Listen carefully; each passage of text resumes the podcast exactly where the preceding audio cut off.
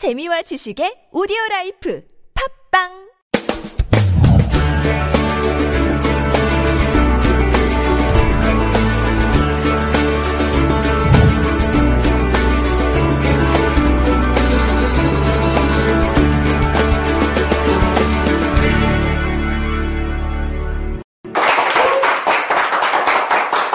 감사합니다.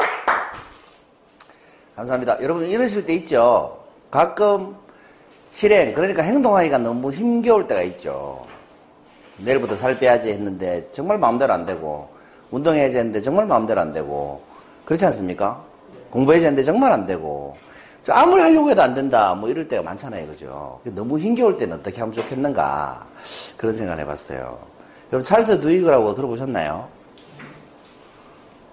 이 사람 유명한 사람인데 이 책의 저자입니다. 습관의 힘. 그리고 최근에 1등의 습관이라는 책을 또 냈죠. 이 사람 뉴욕타임즈의 기자인데 지금 기자인데 그 퓰리처상부터 해가지고 언론인이 받을 수 있는 상은 다 휩쓸었다고 합니다. 대단한 사람이죠. 그리고 저 습관의 힘이라는 책은 세계적으로 300만 부 이상 팔린 초대형 베스트셀러가 됐다고 해요. 이 기자인데도 불구하고 뭐 논문 700편 분석하고 300명 인터뷰하고 이런 식으로 쓴 책이에요. 그 대단한 사람인데 이 사람이 1등의 습관이라는 책에서 이런 말을 했어요. 한번 읽어보시겠어요? 시작. 인간은 자신이 통제권을 쥐고 있다고 생각할 때 더 열심히 일하고 노력을 하는 성향이 있다. 자신감이 더 강해지고 결정도 더 빠른 속도로 이른다. 우리 저기 살다 보면 이럴 때 있죠. 양치질 하러 가려고 하는데 양치질 해! 그럼 하기 싫죠. 씻으려고 하는데 씻어! 그러면 씻기 싫잖아요. 그죠? 그러니까 내가 통제권을 쥐고 내가 뭘 하려고 할 때는 그걸 뭐 이렇게 하고 싶어서 하는데 누가 시켜서 하면 갑자기 하기 싫어지잖아요. 그죠? 일요일 날뭐 집에서 이제 오랜만에 아내 청소하는 거좀 도와줘야지. 청소 하려 하는데 청소 안 도와준다고 잔소리 들으면 바로 나가고 싶어지죠. 통제권이 사라지면 뭘 하기가 싫어져요. 그죠? 근데 내가 좋아서 하면 그걸 더 열심히 더 빠른 속도로 할 수 있다는 겁니다. 근데 문제는 이 통제권을 내가 가지고 있어도 너무나 이게 하기 힘들 때가 있다는 겁니다. 나한테 통제권이 있음에도 불구하고 예를 들면 어, 제 주변에 이런 사람이 있었어요. 정말 조금 먹는데 살이 왜 이렇게 찌는지 이해를 못하겠다. 근데 가만히 관찰해보면 정말 조금 먹을까요? 여러분, 살 찌고 안 찌고는 원리가 간단합니다. 들어오는 칼로리보다 소모하는 칼로리가 작으면 살찌고 많으면 살 빠집니다. 그렇지 않아요? 그러니까 이 살찐 사람들이 보면 꼭 다 이렇게 이런 식으로 얘기하더라고. 전 정말 조금 먹는데요. 아침도 안 먹는데요. 어, 왜 이렇게 찌는지 모르겠어요. 근데 가만히 관찰해 보면 정말 많이 먹습니다. 사장님 별로 안 드시죠?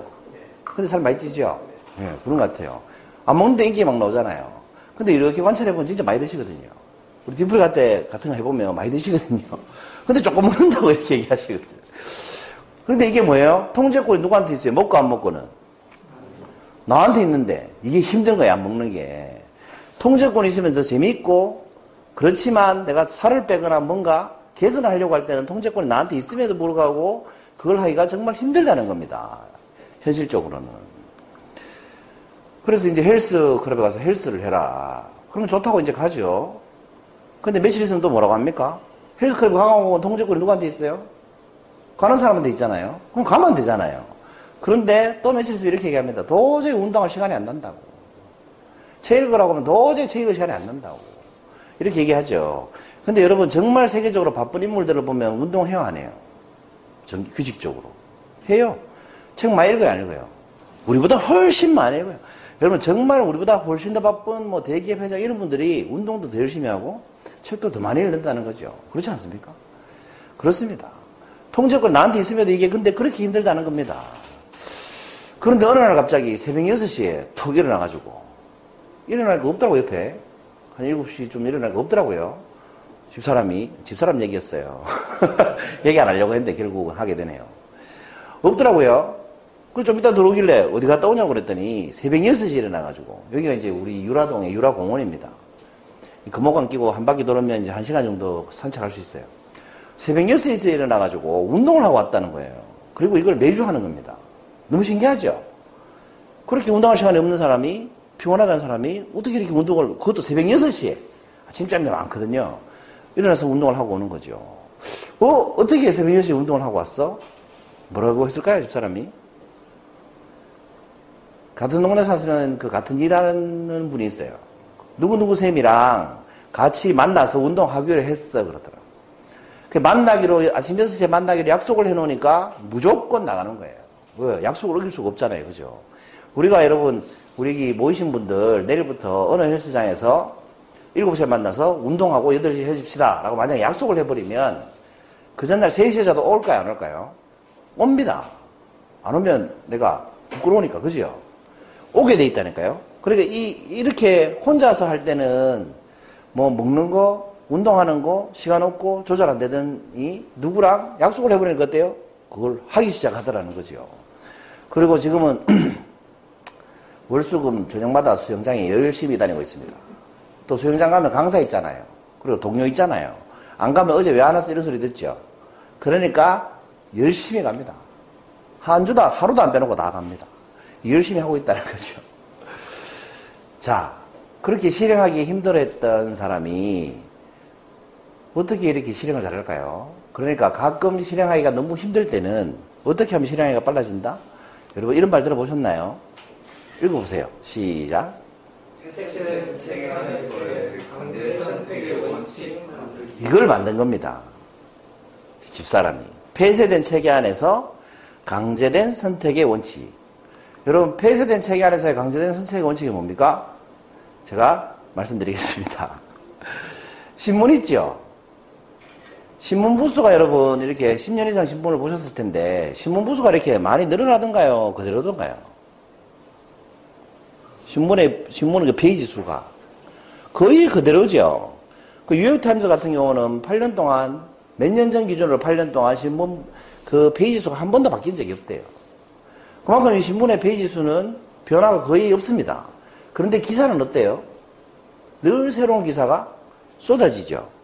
그러면 이렇게 할애된 지문에다가 새로운 기사를 실으려면 어떻게 해야 될까요? 이 기사를 실어놨는데 더 핫한 새로운 기사가 있어요. 그럼 어떻게 해야 되겠습니까? 페이지를 늘릴 수는 없잖아요. 그러니까 별로 안 중요한 이 기사를 빼버려야 되죠. 그래야만 새로운 기사를 실을 수가 있지 않습니까? 그 이런 것을 폐쇄된 체계 안에서의 강제 선택의 원칙이라고 합니다. 그러니까 지면은 한정돼 있고 폐쇄돼 있죠. 한정돼 있는 곳에서 다른 선택을 하려면 강제로 뭔가를 빼내는 수밖에 없다는 거예요. 이게 폐쇄된 선택 안에서의 강제 선택의 원칙입니다. 체계 안에서 선택 안에서가 아니고. 이렇게 하면 우리가 실행할 확률이 높아진다는 거죠. 이걸 다른 말로 하면 뭡니까?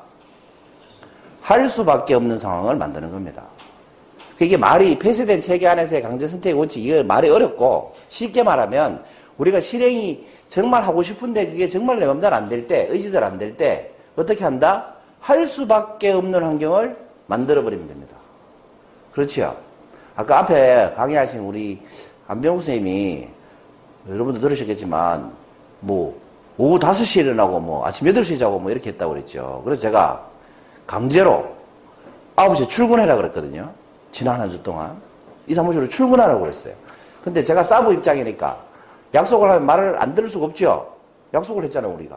안 지킬 수가 없죠. 이 얘기를 하려고 하다 빼먹었다 하더라고. 그래서 제가 대신합니다. 그래서 9시에 출근하라고 했더니 일주일 내내 약속을 잘 지키는 친구거든요. 책임감이 강해서. 일주일 내내 9시에 여기 오더라고. 일주일 내내 9시 출근하려면 여러분 만약에 3시에 잤어요. 그래도 약속 치러 와야 되죠. 4시에 자도 와야 되죠. 그러면 자고 있으면 잘 수 없죠. 그럼 집에 가면 졸려요, 안 졸려요? 일찍 자기 싫어도 일찍 자게 돼 있어요. 그럼 아침에 일어날 수밖에 없게 되고. 그럼 불면증이라는 거 싹 사라집니다. 여러분, 불면증 해결하는 거 별로 안 어렵습니다. 제가 볼 때는. 한 3일 동안 안 자는 걸 목표로 하면 금방 잠옵니다. 그렇잖아요? 이게 불면증이라는 게 자려고 하는데 잠이 안 오는 게 불면증 아니에요. 다시 말해서 불면증 있는 사람은 안 자려고 해버리는 순간 불면증이 사라지죠. 어? Thank you. 책 읽을 시간 맞네? 하고 책 읽는 거예요. 그냥 안 자고 밤새도록. 얼마 전에 세상에 이런 일인가 몇 년 전에 보니까 몇 년 동안 잠을 안 자는 학생이 하나 있었어요. 보셨어요? 걔는 밤새도록 도서관에 있더만. 잠이 안 오니까. 그래서 걔는 몇 년 동안 계속 밤새 공부하는 거예요. 왜? 할 게 없으니까 밤에. 그럼 걔 전교 1등 하대. 왜? 공부만 하니까. 잠이 안 오니까. 근데 건강 진단을 해보니까 건강에도 이상이 없어요. 그, 그런 건 축복이죠, 축복. 그러니까 잠이 오지 않는 걸 일부러 자려고 할 필요가 없죠. 목표를 바꿔버리면 되니까. 이런 것도 어떻게 보면 폐쇄된 체계 아래서 강제된 선택인 거예요. 9시까지 출근해버리면 시간이 폐쇄되죠. 자유롭지가 못하잖아요. 그리고 강제로 약속했으니까 지켜야 되죠. 그러면 실행하게 된다는 겁니다. 다시 말하면, 쉽게 말하면 할 수밖에 없는 환경을 제가 만들어버린 거죠, 일부러. 요즘엔 9시에 일어나죠. 그전에 일어나죠. 그리고 이제 이번 주부터는 제가 석달 동안 문자 보내라고 했습니다. 아침 8시. 카톡이 옵니다. 아침 8시만 되면. 왜? 저한테 카톡 보내려면 일어나야 되잖아요. 그리고 책을 한 시간 읽고 책 다 읽은 시간에 카톡 보내라고 그랬습니다. 그럼 책을 다 읽을 수가 없겠죠. 3개월 동안 그렇게 하자 약속했어요. 맞죠? 예. 다 들으셨으니까 이제 지킬 거예요. 그 아침마다 이제 카톡 올 거예요. 그 책도 한 시간씩 읽을 거고. 그 3개월 뒤에는 나도 모르게 사람이 변화돼 있을 거예요. 변화하는 건 사실 우리 잘 못 느끼잖아요. 남이 보면 금방 느끼지만. 애 크는 거하고 똑같은 것 같아요. 남의 집에 보면 벌써 이만이 크냐 이렇게 얘기하지만 우리 집에 보면 크는지 모르잖아요. 그런 것 같아요. 근데 우리 집에는 크는 것 같아요. 한 3일 안 보다 이래 보면 큰것 같아요. 빨리 일찍 매일 집에 들어가야 되겠어요. 아니 집에 들어가는데 얼굴을 못 본다는 거지. 오해하지 마시고. 자 어쨌든 할 수밖에 없는 환경을 만들면 실행력이 높아집니다. 여기 계신 분들은 매주 순서대로 지지텔링 하고 계시지 않습니까? 돌아가면서 순번 정해 놓으셨잖아요. 내 차례 되면 지지텔링 무조건 하셔야 되죠. 왜 이거는 청중들하고 약속이기 때문에 안 하면 큰일 나잖아요. 그런데 여러분 만약에 순번을 안 정해 놓으면 하고 싶을 때 하세요. 제가 이렇게 얘기했다면 매달 한 번씩 지지텔링 하셨을까요? 안 하셨을 거예요. 매달 한 번씩 하면 여러분 한 달 전에 한 달 동안 준비하십니까? 아니죠. 순번을 정해놓으나 하고 싶을 때 하라고 하나 늘 준비하는 시간은 하루 전 날아리면 당일치기. 맞지요? 오늘 발표하신 분도 오늘 아침에 당일치기. 그렇지만 뭐요? 강제되어 있으니까 할 수밖에 없지 않습니까? 이런 것도 역시 할 수밖에 없는 환경을 만드는 겁니다. 그러니까 강의를 빨리 늘고 싶으면 강의할 수밖에 없는 환경을 만들면 되고 재밌는 사람이 되고 싶으면 어떻게 해야 돼요? 재밌는 사람들이 모이는데 나가게 만들면 돼요. 기타를 빨리 치고 싶으면 어떻게 해요? 기타 치는 사람들 모임에 무조건 나갈 수밖에 없게 만들면 돼요. 그럼 거기서 그것밖에 할 게 없으니까. 기타 치는 데 가서 노래 부르고 하지, 그 책 보고 할 수 없잖아요. 그죠? 그런 것 같아요. 그래서 제가 오늘 한국 지휘텔레페라고 구글 이미지 검색에 찾아봤더니 이 사진이 메인에 나오대요. 이 사진이. 누구예요? 맞아요. 여기 계신 전사현 쌤이에요. 이게 생애 첫 강이죠. 생애 첫 외부터 강. 이것도 제가 하시라고 하시라고 하시라고 그렇게 얘기해도 안 한다고 안 한다고 안 한다고 그러시더니 하시라고 하시라고 억지로 억지로 우겨가지고 하셨잖아요. 그죠? 기억나시죠? 50분 하시기로 해놓고 20분 해버리고 제가 30분 땜빵하고 그랬던 기억이 나는데 아무튼 이 사실 제일 먼저 나오대요. 이때 전상현 선생님이 그 당시에 이 당시에 저한테 뭐라고 하셨냐면 지금 올해 하고 작년부터 이렇게 계속 매주 나오시잖아요. 근데 그전 한 2, 3년은 늘 나온다 해놓고 1년에 한 번 나오고 두 번 나오고 뭐 이러신 적도 몇 년 있어요. 그 이거 연수에서 빼야 돼, 사실은.